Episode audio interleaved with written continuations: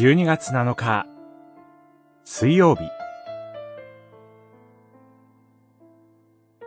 御言葉を信じて生きるヨハネによる福音書4章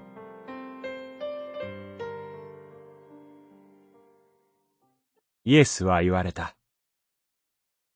帰りなさい。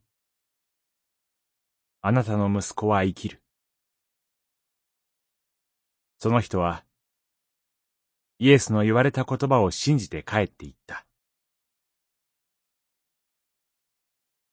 四章、五十節。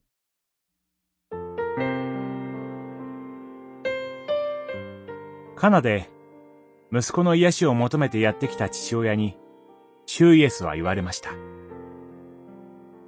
あなた方は、印や不思議な技を見ないと信じない。主イエスは、この父親の願いを拒まれるかのようです。しかし父親はなおも、主よ、子供が死なないうちにおいでください、と願います。すると主イエスは、帰りなさい。あなたの息子は生きる。と、御言葉のみを与えられます。その御言葉を聞いて、父親はどうしたでしょうか？その人は、イエスの言われた言葉を信じて帰っていった、というのです。すると、帰り道で息子の癒しの知らせが届きました。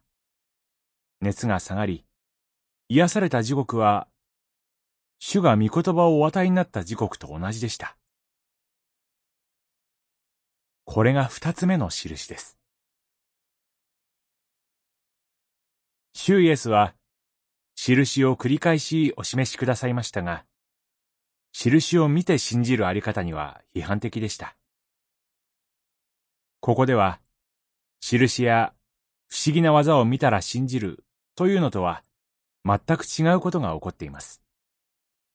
父親は、主イエスから御言葉が与えられ、その御言葉を信じて従っています。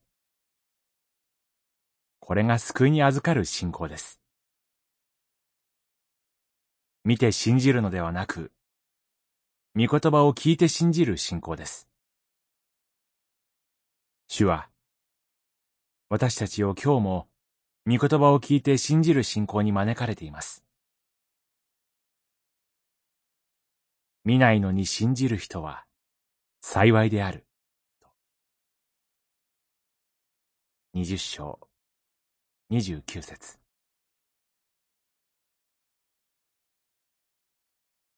祈り。